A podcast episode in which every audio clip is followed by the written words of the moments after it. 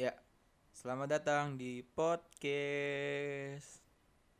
Di podcast ini akan membicarakan sebuah topik yang sangat kita sukai dan tidak jauh dari kehidupan kita, yaitu tentang olahraga. Olahraga yang mana? Ya sepak bola dong. Karena itu adalah olahraga yang saya sukai dan teman saya sukai. Tapi sebelum kita memulai topik pembicaraan kita ini, alangkah baiknya kita memperkenalkan diri terlebih dahulu. Perkenalkan, nama saya adalah Andres Rando dan ada teman saya namanya adalah Timmy Arden. rumor transfer terus ada rumor-rumor kayak contohnya kayak perdebatan gitu kayaknya asik tuh bakal kayak gitu tuh Asik, Membahas asik banget. dari Asik segala banget. sudut pandang nih karena apa ya karena kita kan masih muda dan sepak bola tuh sangat luas dengan umurnya bahkan da- Yoi. sampai siapa sih pemain yang paling tua tuh ada kalau nggak salah pemain yang paling tua Paling tua di mana dulu nih? Yang di, selu- di seluruh dari liga mana? aja di seluruh liga secara umum Kalau gue sih taunya yang terakhir kali yang gua paling terakhir kali paling tua yang gue tahu sih itu pemain Piala Dunia Mesir yang pas 2018 kemarin ya. yang itu ya gue gue gue lupa 43 namanya tahun. soalnya. Sama gue juga lupa itu. tapi eh, ngomong-ngomong tua nih ada juga sesosok pemain yang sudah tua yang sekarang sedang berkarir di Juventus yaitu Cristiano Ronaldo Sebut saja Cristiano Ronaldo ya. emang ada apa nih rumornya dengan seorang Cristiano Ronaldo nih Tin? Kalau dari gue kayak rumor Ronaldo tuh kagak terlalu luas sih. Cuma kalau buat gue sekarang cuma kecil-kecilan do, cuma sekedarnya doang. Beda Sekedar. sama tahun-tahun kemarin, apalagi pas masih di Real Madrid gitu. apa tuh apa tuh apa dari gua. Kalau sekarang mah, kalau gua mah cuma sekedar doang. Ntar be- besok-besokannya ba rumor basi-basi doang. iya rumor kecil-kecilan doang ya. boleh deh mulai apa nih tentang Ronaldo nih karena topik pertama kita kan tentang Ronaldo. Seseorang yang dikagum-kagumkan di Real Madrid Iya. dan Kayak udah le- udah legend lah kalau buat gua Iya Ronaldo kalau di Real Madrid. legend di hati Legend. Real Madrid. Tapi sangat dikecewakan karena dibiarkan dibuang pergi. Ya, Tapi di balik pergi Ronaldo sih, gua lihat juga malah jadi regenerasi sih. Real Madrid iya juga bener-bener Ya meskipun in- invest bener invest banyak-banyakan main muda ya di balik belum- Ronaldo. belum sestabil itulah. Belum apa ya? Menurut gua eh, kehilangannya sosok CR di Madrid itu kayak kayak siapa sih yang bisa ngegantiin CR gitu dengan segala kesiapannya, kesigapannya gitu kan. Eh, meskipun sekarang Madrid kan belinya banyak-banyak pemain gitu, banyak pemain muda. Tapi ngomong-ngomong soal CR nih kita bukan membahas CR dari sisi Madrid gitu. Iya. kan topiknya ini ya tim ya, si Ronaldo itu akan dibeli sama PSG. Ya mau PSG niatnya mau ngeboyong Nah, gimana kalau menurut lu tim? Kalau dari Kalau dari gua enggak banget sih kalau Ronaldo ke PSG enggak banget. Enggak banget kenapa, buat gua. kenapa, kenapa bisa bisa enggak gitu? Dari sudut pandang gua kan Ronaldo tuh suka tantangan gitu ya. Kalau dari kalau ke PSG sendiri itu kan langganan juara banget ya.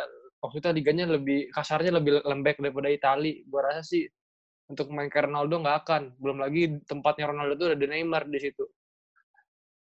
Oh mungkin iya, juga. bener juga sih. Apa ya kayak kayak maksudnya kan kalau banget. di PSG ya, tanpa CR aja kan PSG kan udah langganan juara Liga Prancis ya. Iya. Meskipun kalau saingan juga ya cuman poinnya beda-beda tipis gitu. Tapi kan eh, kalau CR kan lebih butuh yang seger-seger gitu tuh. Yang apa yang lebih menantang gitu. gitu. Kayak Lebih butuh yang yang challenge-nya lebih oke lah. ya Gitu. kayak kayak Juventus kan meskipun tantangannya terakhir tuh yang lawan Atletico di Liga Champions. Yang musim lalu ya? Iya yang wih itu yang apa di leg pertamanya kan itu kan sempat diremehin karena udah kalah 2-0 pas di di Turin Kandang- yang leg kedua ya. Langsung dihabisin bro nggak main-main. Eh, itu sih kalau menurut gua kayak, kayaknya kayak di karena di Italia juga lebih lebih ini kan lebih seger kan pemain-pemainnya juga lebih kuat-kuat gitu. Hmm. Nah, terus ya ya gitu aja sih kalau kalau dari kalau tim dari tim aja kayak gitu ya kalau menurut gua ada benernya juga. Karena kalau ke PSG ngapain ya? Paling ke PSG juga Iya. ngeraup gajinya doang karena gaji. Tapi di situ nggak ada tantangannya gitu. Jadi kayak wah nggak seger lah. Terus juga Soalnya gini, kenapa dari gua juga nih. Ronaldo kan ini kalau rajanya Liga Champion banget lah kalau gua lihat tuh. Ya, Nah, sedangkan PSG tuh begini. PSG tuh isinya main bagus, tapi mental di Eropa nggak ada. Ya nggak sih? Itu juga termasuk tuh Belum ada maksudnya, belum ada mentalnya kalau di Eropa. kayak gampang banget jatuh gitu mentalnya tuh.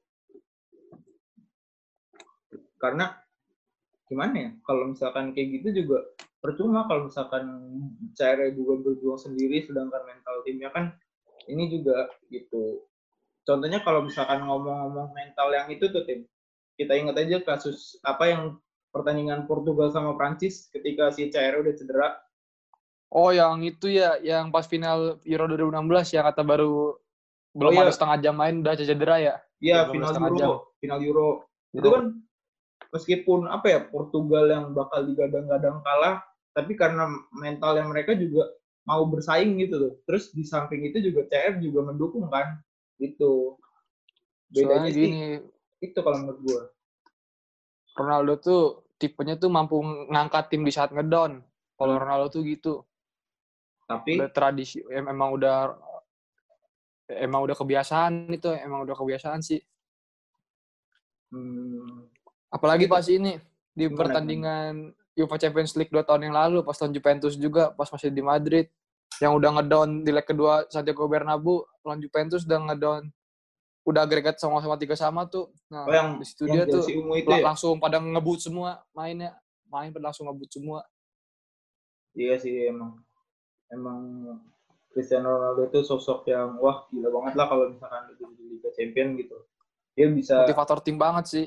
dia ngebangkitin mental juga gitu kan. Ya kalau dari topik kita sih kayaknya sangat sangat tidak dimungkinkan dan sangat tidak worth it untuk CR pergi ke PSG. gitu. PSG enggak banget kalau buat gue sih enggak Ya. banget. Sangat sangat jauh dari gaya bermainnya CR gitu. CR kan juga mantan dari Real Madrid nih. Hmm. Real Madrid itu juga punya saingan yang namanya Barcelona gitu. Ada apa nih ngomong-ngomong soal Barcelona? Oh ngomong-ngomong soal Barcelona sih ya. Kan itu kan tim Lebihnya- bukan Anda. Oh, ke Barcelona ya. Ini rencana pergantian presiden tahun depan sih emang tahun depan emang udah pilpres lagi kan klub emang udah pilpres lagi tahun depan. Ya, Rencananya ini kenapa? Joan Laporta ya presiden yang lama sebelumnya yang pernah bawa yang pernah bawa Barcelona berjaya itu ingin kembali mencalonkan diri karena dia melihat Barcelona emang udah hancur parah kan. Siapa Udah namanya? hancur parah. Joan Laporta. Joan Laporta. Loh, loh, loh, loh, loh, loh. Bentar. Coba ceritakan saja, ceritakan saja. Jadi kalau Joan Laporta nih kalau mau kembali lagi sih gua aduh setuju banget gua. Soalnya gua ngelihat gua ngelihat eh, gua ngelihat dia tuh emang bener-bener mau ngebangun tim gitu, bener-bener mau bener-bener mau timnya juara. Soalnya di saat zaman-zaman dia tuh Real Madrid nggak pernah juara Liga Champion dan La Liga kebanyakan kalah saing juga. Ini ya orangnya. Itu. Iya itu, bener. Iya sih pada apa pada masanya kan dia kan pe- pemimpin pelatihnya kan si ini ya, Guardiola ya. Guardiola, eh, Rich Card, Rich Card apa Guardiola sih zaman-zaman Iya. dia tuh. Terus itu itu hebat banget sih Barca kayak bener-bener pemainnya juga Dihidupin banget, hidupin banget ya nggak nggak ngerintis banget. Dia tuh ngerintis banget yang nemuin Ronaldinho siapa? Dia. Terus itu nemuin Ronaldinho, Deco, Eto'o. Oh, dia dari dia semua itu. Belum lagi main-main akademinya bener-bener diorbitin semua tuh. Zaman-zaman Iya. dia kayak kalau zaman dia tuh siapa ya yang diorbitin masuk semua tuh kayak Betul. Bojan, Pedro Rodriguez, Sergio Busquets, Thiago Thiago Alcantara juga sih Thiago Alcantara. Termasuk. kayak kayak gimana ya? Ya bener sih dulu kalau pas apa kelihatan lah bedanya ketika si Joan Laporta ini masih memimpin Barca kan mereka dengan segala prestasinya yang sangat banyak dan Hmm. eh, cepet gitu banyak prestasinya bahkan bahkan eranya Sextuple juga pas lagi masih zamannya dia ya. Oh iya Sextuple masih dia itu semusim eh, itu ini setahu itu Sextuple tuh beberapa bulan sebelum jabatan dia diganti sama Sandro Rosell tuh. Sextuple tuh beberapa itu- bulan sebelum. Sebuah prestasi yang sangat gila banget sih karena Iya. Nggak. Enggak gelar dalam setahun.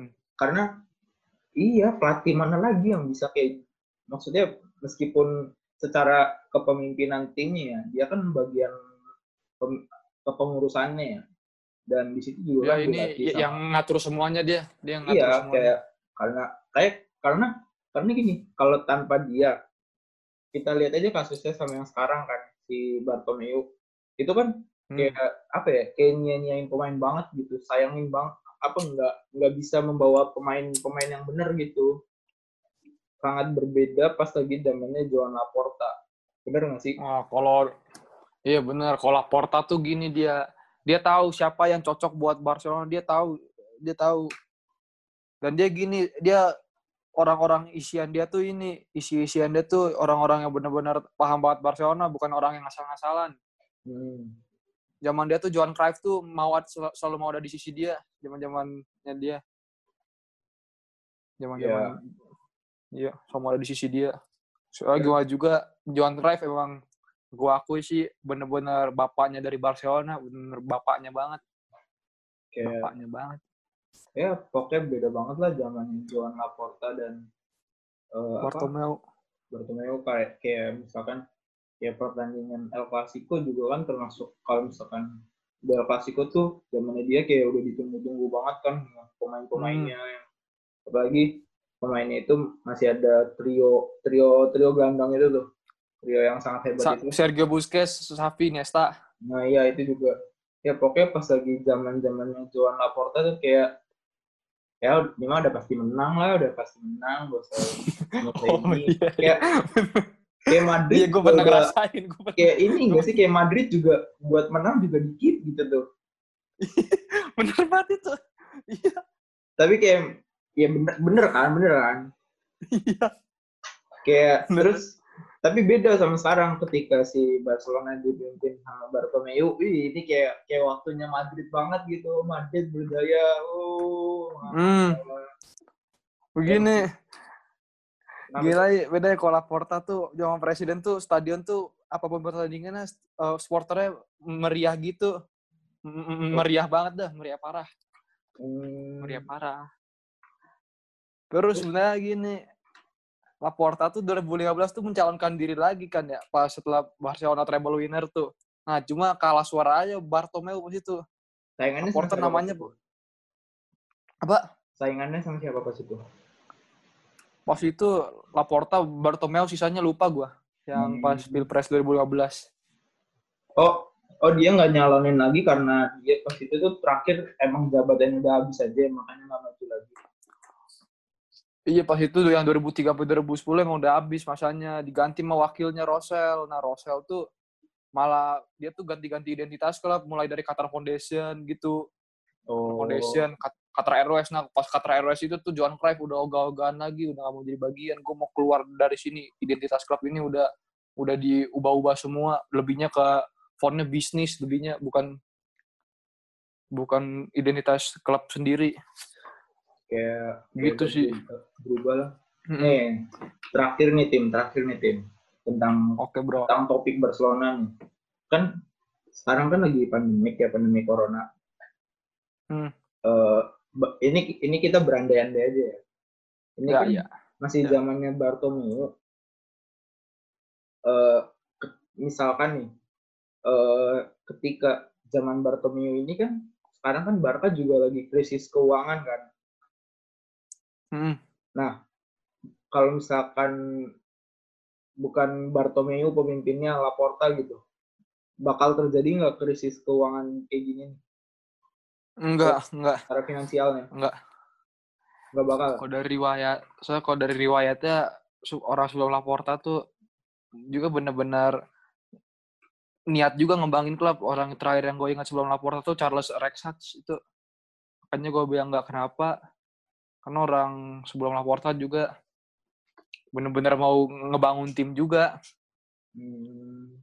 Contoh sukses contoh suksesnya tuh gini, Charles Rexach mantan presidennya mau bawa Messi ke Barcelona di saat Messi gak gak bisa ini di saat Messi apa tuh namanya ya? Di saat Messi di saat Messi udah nggak bisa ini lagi apa tuh namanya sekolah sepak bola Barcelona mau biayain Oh. itu tuh contoh suksesnya. Jadi kalau gue lihat kalau kalau Bartomeu atau Laporta kagak ngemimpin kagak mimpin klub ya gue rasa sih masalah kayak gini yang kayak sekarang kagak kejadian sih kalau buat gue mah. Ya, ya berdoa aja lah semoga ketika nanti pas pemilihan bisa tahun depan ya. bisa berjalan sesuai bisa yang terbaik lah buat Barcelona. Karena Laporta bosan gitu juga kok. banyak rencana juga buat ini juga banyak rencananya iya pasti banyak target lah setelah Joan Laporta kembali sesosok orang ini yang bisa membawa Barcelona berjaya gitu kan iya semoga aja bisa menjadi yang terbaik gitu dan iya Amin. apa ya Bisa kembali dan El Clasico seru lagi kayak dulu kala Iya betul. Karena karena kalau misalkan masih pemimpinnya Bartomeu bosen gitu ngeliat Madrid angkat trofi lagi, trofi lagi. Aduh. iya yang habis treble Barca treble winner 2015 ya Iya. Udah. itu janggal sih gue tuh jang- janggal parah gue Itu nomor janggalnya nomor yang ada di apa bagian kanan, bagian lengan kanan bertambah terus kayaknya tuh. Sekarang udah 13 nih. iya aja mungkin musim ini juga jadi 14 gitu kan. Bisa aja nggak tahu. Ngomong- Ngomong-ngomong soal Barcelona kan tadi kan kita kan sempat membahas tentang Real Madrid nih. Sekarang tuh kalau ngomong-ngomong Real Madrid tuh sekarang lagi banyak mereka tuh lagi ngincer banyak pemain muda. Salah satunya tuh pemain Jerman yang baru direkrut sama Dortmund. Norwegia eh main Norwegia Jerman. ya Sekarang kan udah menetap di Jerman. Oh iya, pemain dari Liga Jerman Liga Jerman Iya, dari Liga Jerman maksudnya. Itu adalah Erling Haaland. Coba nih, gue bakal berpendapat menurut gue dulu nih. Opini gue ya. oke siap siap Eh, dari lu dulu dong misalkan lah Erling Haaland bakal direkrut sama Real Madrid. Kalau menurut gue eh, lebih baik Erling Haaland jangan terima dulu apa yang ditawarkan Real Madrid. Kenapa? Satu, kalau misalkan dari segi pengalaman, lebih baik Erling Haaland tuh di ini aja dulu, diperbanyak dulu pengalamannya. Eh, terus eh, apa ya? Pengalaman tuh karena pengalaman kan sangat menentukan kualitas kan. Dan yoi bener banget sisi dari untuk beradaptasi juga kan itu kan juga diperlukan gitu. Kedua, kalau dari segi mental karena eh, fans Real Madrid itu pasti akan menekan semua pemainnya. Karena ekspektasi mereka ketika mereka datang itu dia bakal diekspektasi karena udah bagus gitu kan citranya mereka kan udah bagus Hmm. udah tinggi udah jago gitu tapi ketika mereka pemain baru ini bakal datang ke Real Madrid pasti pasti bakal langsung ditekan gitu kan Hmm. apalagi ketika si Madrid kan masih ada dua striker muda tuh. Ya kan? Mariano Jovic ya itu kan bakal jadi sa- sangat disayangkan gitu kan. Ketika kalau misalkan masalahnya eh, ketika Jovic sama ya pas dia saja Mariano ya Mariano Diaz. masih sangat jarang bermain. Dan yang diandalkannya saja masih Karim Benzema dengan Lord Benzema tidak gacor-gacor gitu ya menurut gua karena ya sayang aja gitu. Mending Erling Haaland memperbanyak prestasinya dulu di Dortmund gitu kan. Jadi ketika ntar bakal datang ke Madrid juga udah siap gitu. Udah udah udah dewasa lah cara bermainnya juga gitu kan. Itu sih kalau menurut gua. Kalau dari Oke. lo ada nggak tuh oh kalau dari gua ya media terlalu dini banget. Terlalu dini. Kenapa tuh terlalu, terlalu dini Ini orang gue liat emang udah label main bintangnya udah ada banget sih. Tapi kalau misalnya dia udah ke Madrid, waktu itu cara mainnya udah oke ba udah oke sih kalau buat gue. baru cocok Gua rasa star syndrome dia bakal lebih-lebih daripada Vinicius setahun yang lalu. Lu mengerti kan maksud gua star syndrome gimana? tahu. Star Syndrome tuh gila sama akan ketenaran gitu Hmm, gila gila gua banget rasa sih iya star syndrome Alan bakal berlebih gitu dari fans. Kalau gua ngomong dari segi harga, misalkan kalau diboyong sama Madrid, kayak Madrid terlalu buang-buang duit deh kalau buat Halan. nah Terlalu buang-buang duit kalau buat gua. karena belum terlalu efektif juga gitu ngelihat dari dua pemain muda yang dipunya Real Madrid aja kan itu kan juga mereka belum efektif gitu dengan cara bermainnya masih aja Benzema Benzema Benzema Masih Lord Pa- Paduka Benzema. iya loh. Padahal padahal masih ada yang masih ada yang lebih segar kenapa harus Benzema sih? Iya, Jovic aja kurang kepake, gimana Kurang mau Halan? Eh, iya gimana? Maksudnya kan tiga juga kan udah cukup kalau menurut gua kan. Tinggal yang pemain muda dua mudanya ini lebih ditajemin aja gitu. Tapi pelatihnya lebih percaya sama Lord gitu Iya, Benzema mah anak kesayangan siapa pun, mau dari zaman Mourinho juga. parah banget parah men. Parah. tapi ya iyalah bener juga gitu kan mending Dortmund apa eh, Holland tuh lebih bertahan dulu di Dortmund gitu Hmm. Mending ini dulu nimba nimba ilmu banyak-banyak lu Dortmund. Iya, pemain potensinya Nimba gede banget sih gua akuin. prestasi juga banyak banget pasti di sana. Iya. Apalagi dengan dengan kegacorannya dia di sekarang gitu kan. Luar biasa sih. Luar biasa emang. Tapi itu pesan dari kita. Opini kita Oke. tuh lebih baik ya jangan dulu lah, tahan dulu aja mending di Dortmund dulu gitu kan. Ya, Meskipun itu sih gua setuju bang. apa ya Dortmund tuh baru kalah dari Liga Champion ya. Baru gugur lah. Dia gugur, gugur. PSG ya. Iya lawan PSG. Udah dua bulan apa- kemarin, eh udah tiga bulan kemarin. Iya, padahal gue gue padahal gue berharap loh eh, di di 16 besar kemarin tuh yang bakal menang tuh Dortmund sama Atletico gitu. Sama bro, gua juga nggak Dortmund, tapi kalau Atletico yang benar menang. Ya, ya Atletico beneran menang, tapi Dortmundnya nggak menang gitu. Padahal kan kalau misalkan apa ya, kalau misalkan nanti bakal jadi langsung sebagian Dortmund sama Atletico kan kayak menurut gue tim yang benar-benar seru gitu kayak mereka persaingannya juga kan sama-sama kuat gitu. Ya, tapi Dortmundnya udah kalah, dihajar sama PSG. Ini di comeback, lu kosong. Iya di comeback. Oke, sekarang gua minta pendapat lu. So, kalau emang Holland ke Madrid, harga paling worth it berapa kalau buat lu? Kalau menurut lu lah. Bentar-bentar, sebelum harga ke Madridnya dari dia di tim sebelumnya ke Dortmund di harga berapa itu? 20 juta. 20, 20 juta. kalau nggak salah. Ya, 20 juta euro. 20 juta euro tuh berarti setara berapa tuh? Nah, Yang pasti belum nyampe triliun ya pasti. Iya sih belum nyampe. Berapa ya? Jauh dari kata nyampe mah. Dia karena karena gini tim biasanya kalau misalkan Papa Perez kan sangat terkenal dengan strategi marketingnya. Wah, yang itu sih bisnismen parah ya. sama si sama si Opa Perez bisa digocek jadi segini. Tapi pemainnya juga jadi bakal mau gitu tuh. Kalau menurut gua Erling Haaland ya 30 atau 35 juga udah cukup sih. Tiga, dari, dari 25 Opa sampai- Per. dari 25 sampai 35 juga cukup sih. Itu Iya sih Opa Peres yang memang pinter kalau soal soal pemain. Biasanya kalau pemain bagus tahun sebelum kontrak habis baru direkrut kayak Hazard. Eh contohnya kemarin. Tuh Iya, Hazard contoh nyatanya itu. Pinter-pinter kan, banget deh. apa ya? Tapi tapi gimana ya?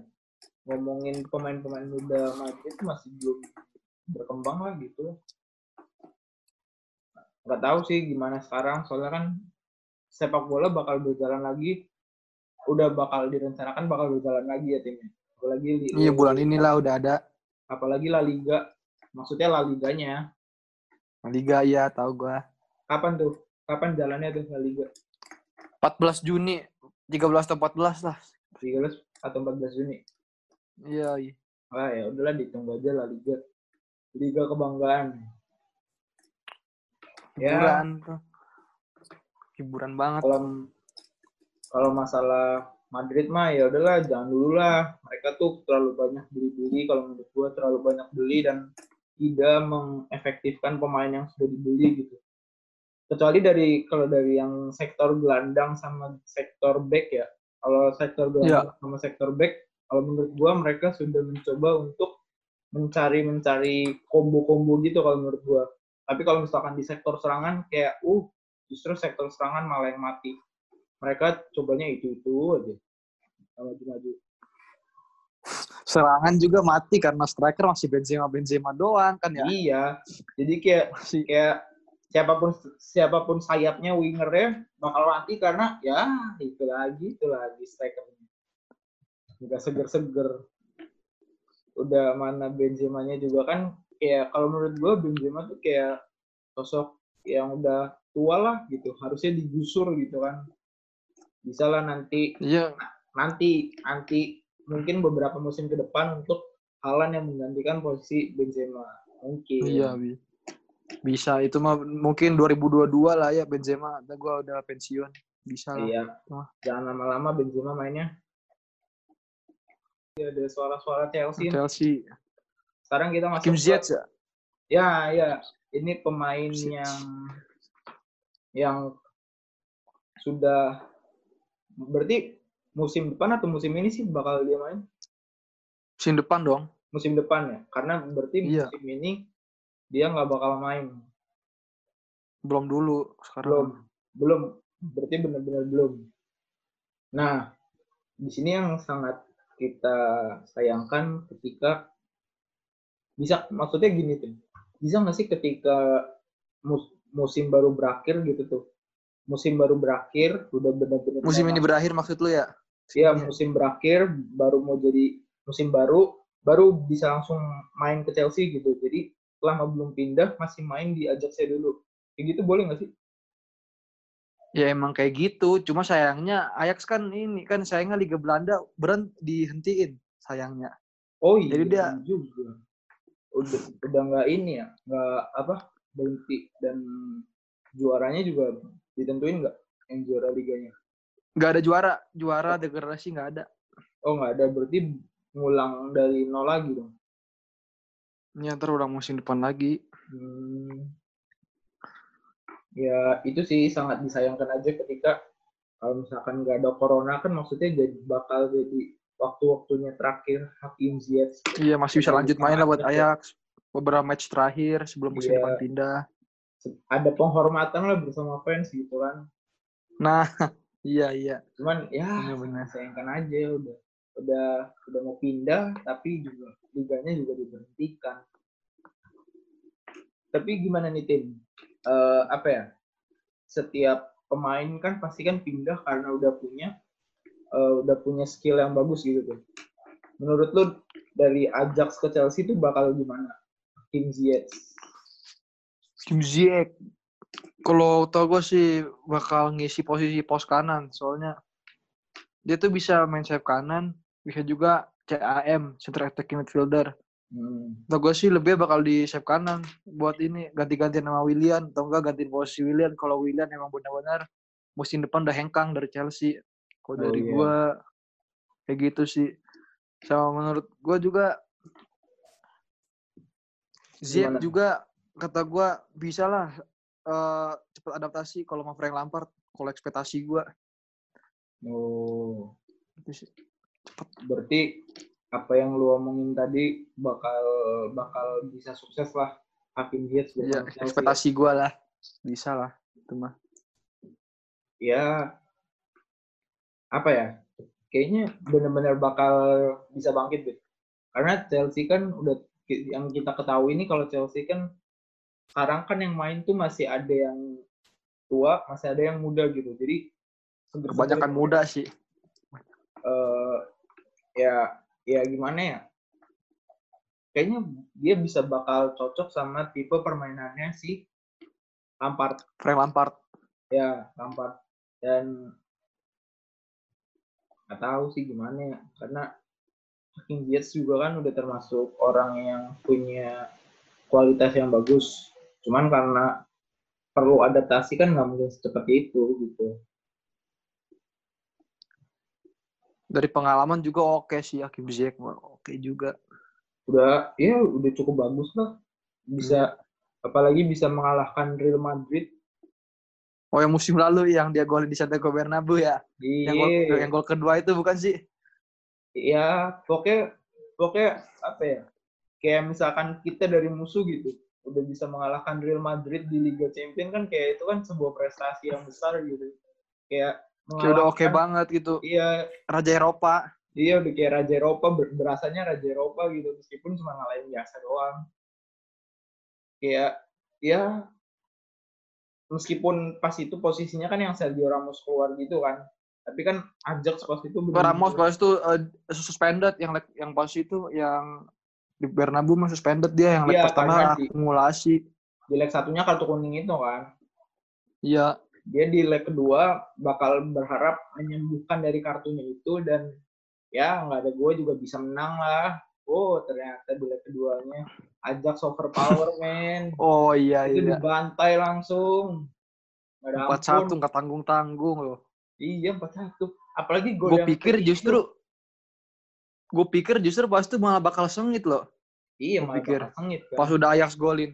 iya ya ternyata Kalau yang free kick enggak. Yang free kick mah pas lawan Chelsea di fase grup kemarin. Kalau free kick bukan Ziyech itu ndang, malah Madrid. Bukan. ya begitulah kemungkinannya juga apa ya balik lagi kita ke topik Hakim Ziyech kemungkinan dia benar-benar bisa sukses tapi dengan dengan catatan perlu adaptasi yang ya yang tidak tidak apa ya tidak mungkin cepat gitu karena adaptasi kan nggak mungkin dalam waktu cepat Agak mungkin secepat itu. Belum lagi saingan dia Willian sektor kanan. nah iya benar karena William juga kan di mana dia bisa mem- membangun apa ya membuat sebuah serangan-serangan yang sangat dahsyat Chelsea itu waduh Beda tipikal sih kalau dari gua. Willian tuh lebihnya ini dia apa tuh pemain yang bisa diajak main counter attack. Kalau Ziyech tuh lebihnya ngebangun serangan. Kalau gua lihat lebih sih gitu. oh Kalau dari gua. Lu tahu diri lah Willian mainnya speednya gimana? Lu tahu diri lah.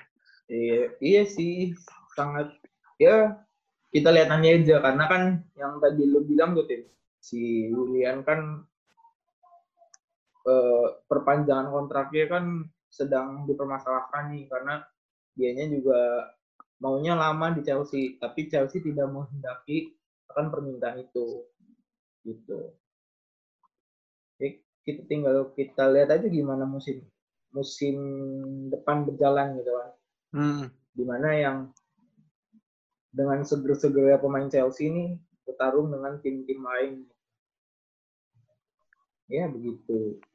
Nah, apa ya? Kayaknya topik terakhir ya tim. Topik Terakhir. terakhir kita ini masih di Chelsea juga. Chelsea. Tim Werner, striker Ya, eh, RB Leipzig. dia tuh dia Timo Werner tuh masih pemain muda kan. Si muda, si 24 tahun lah. Ya, eh, di Timo Werner ini sangat dikait-kaitkan dengan Liverpool. Ya, tapi sangat disayangkan ketika Liverpool tidak bisa menggait karena masalah uang. Gimana nih? Ada tanggapan nggak, Tim? Werner, oh kalau tanggapan soal itu, kalau dari gua, kalau dari gua sih ya, kalau Werner ke Liverpool juga nggak kurang cocok soalnya Liverpool kan tipenya mainnya striker striker bayangan, sedangkan Werner lebihnya ke fin- finisher mainnya. Iya, Kalau dari gua sendiri, ini dia Timo Werner. Kalau menurut lu nggak cocok ya? iya kalau gua ada kurang kecocokan kalau sama Liverpool, kurang. Karena mereka lebih fokus ke sayap sih.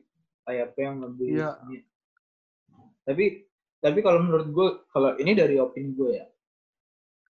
Kalau dari tuh bro?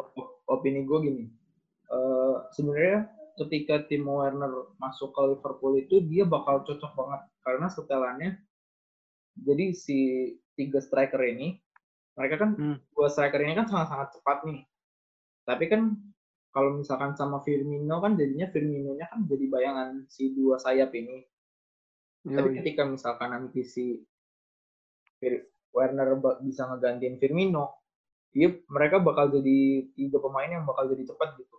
Dan si wingernya juga nggak bakal bakal kurang kayaknya. Kalau menurut gua jumlah golnya bakal berkurang. Timo Werner juga bakal bisa mengambil posisi sebagai center forward gitu. Tapi tapinya yang sangat disayangkannya itu hanyalah sebuah mimpi buat Liverpool gitu karena eh, yang dibilang tadi Liverpool tidak tertarik karena tidak memiliki finansial lagi kira makanya Chelsea yang mengambil tawaran dari Werner gitu Chelsea merebut segala mimpi Liverpool padahal kan Oke, rumor-rumor si Werner ke Liverpool kan sudah sudah sangat banyak ya Ya, kencang banget sih. Kencang banget. lumayan lah. Nah, coba eh, itu kan kalau tadi dari apa ya dari opini ketika misalkan si Werner masuk ke Liverpool karena dia udah resmi jadi pemain Chelsea, gimana menurut lo ini masuk Chelsea? Dia bakal gimana di Chelsea? Menurut gua di Chelsea harus bersaing lagi harus bersaing lagi ya main muda depan Temi Abraham. Dan menurut gua kalau dia ke Chelsea si Batshuayi bakal di bakal di Lego sih Iya, dari. Kalau bakal di. Lego. Terus Terus Werner juga harus harus ini sih kalau kan dia kalau gue liat dia main utama kan di klub yang sebelumnya ya, gua rasa sih dia harus mau bisa mau bagi-bagi waktu sama Temi Abraham sama gak mentingin e- ego sendiri buat main. Menurut gue sih kayak gitu sih kalau Werner masuk Chelsea. Oh, harusnya sih gitu ya. Ya, Soalnya kayak Temi Abraham juga kemarin kalau gue terakhir lagi bagus-bagusnya sih Temi Abraham iya karena saingannya juga Tammy Abraham kan masih masih lebih muda dibanding si Werner ini. mudah banget. Ya, dia, oh iya posisinya si Werner tuh si ini ya center forward ya. iya benar. Striker iya sih bakal bakal saingan juga gitu. Bak nggak mungkin nggak mungkin jadi cuman seorang backupan dari si- seorang Tammy Abraham kan.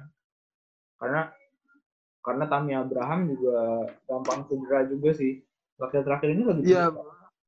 lagi cedera ya bisa sih jadi pelengkap gitu pelengkap ketika mereka bisa di mix gitu jadi ganti-gantian oh mainnya. kalau misalnya lagi main dua striker gitu ya Ya, Wah, itu juga, itu juga bisa. Apalagi nanti misalkan sa- sama topik kita yang tadi tentang King Ziyech itu kan kayak jadi lebih memperlebar secara dimensi mereka bermain sih. Bakal lebih luas lagi lah Chelsea. Tapi nggak tahu. Yang tidak dimungkinkan itu kan karena mereka masih apa ya? Masih butuh chemistry buat membangun kekompakan di tim kan itu kan tidak oh iya bener itu sangat tidak Iya karena dari tipikalnya juga beda banget. Temi Abraham lebihnya tuh yang strikernya tuh yang lebihnya mm, ngegocek ngegocek gocek baru golin. Kalau yang gue liat terakhir-terakhir ya. Kalau Werner lebihnya ke finisher gitu. Finisher. Kalau di kalau disatuin juga emang harus butuh chemistry ya, yang baik. itu. bener. makanya tinggal tinggal gimana nanti si Werner aja bisa bekerja sama dengan Chelsea yang lainnya kan terus apa lagi ya kalau misalkan masalah Liga Champion mah nggak nggak tahu sih kalau masalah Liga Champion tapi kalau misalkan dari gue mah berharapnya Chelsea-nya bisa naik dulu bisa lebih naik lagi aja di Liga Inggris aja dulu dengan pemain-pemain mudanya juga tahu juga Chelsea juga eh, kebanyakan top 3 top 3 kalau dari beberapa musim terakhir. Ya walaupun ada juga yang sempat yang di iya, iya, sempat juga eh, buruk parah di musim selanjutnya setelah juara Liga Inggris 2015 kemarin. Buruk parah sih. Parah sih. Tapi ini ya begitulah. Semoga aja kita kita kan kita kan netral lah timnya meskipun kita mendukung tim yang dari Liga Spanyol tapi kita membuka ya segala netral. topik dari segala liga gitu. Yo, bro, bener banget, bro. kayaknya eh, itu dulu aja topik episode kita episode satu kita ini Yang pertama, ya semoga ya ke depannya bisa lebih membawa banyak topik topik-topik transferan yang dengan segala rumornya yang banyak-banyak rumor beredar. Ya rumor-rumor yang paling yang seru gitu. ya yang yang bisa kita lebih bisa mengeluarkan opini-opini menurut kita. Karena ini cuma opini jadi ini tidak apa ya kemungkinan terjadinya juga ada kemungkinan tidak terjadi juga ada. Gitu. Ya itu episode Sini. pertama kita. Pertama, terima kasih nama gua Andres Rendo gua Timi Arden. Kita Sampai pamit undur diri. di topik Sampai jumpa di episode lain. berikutnya siap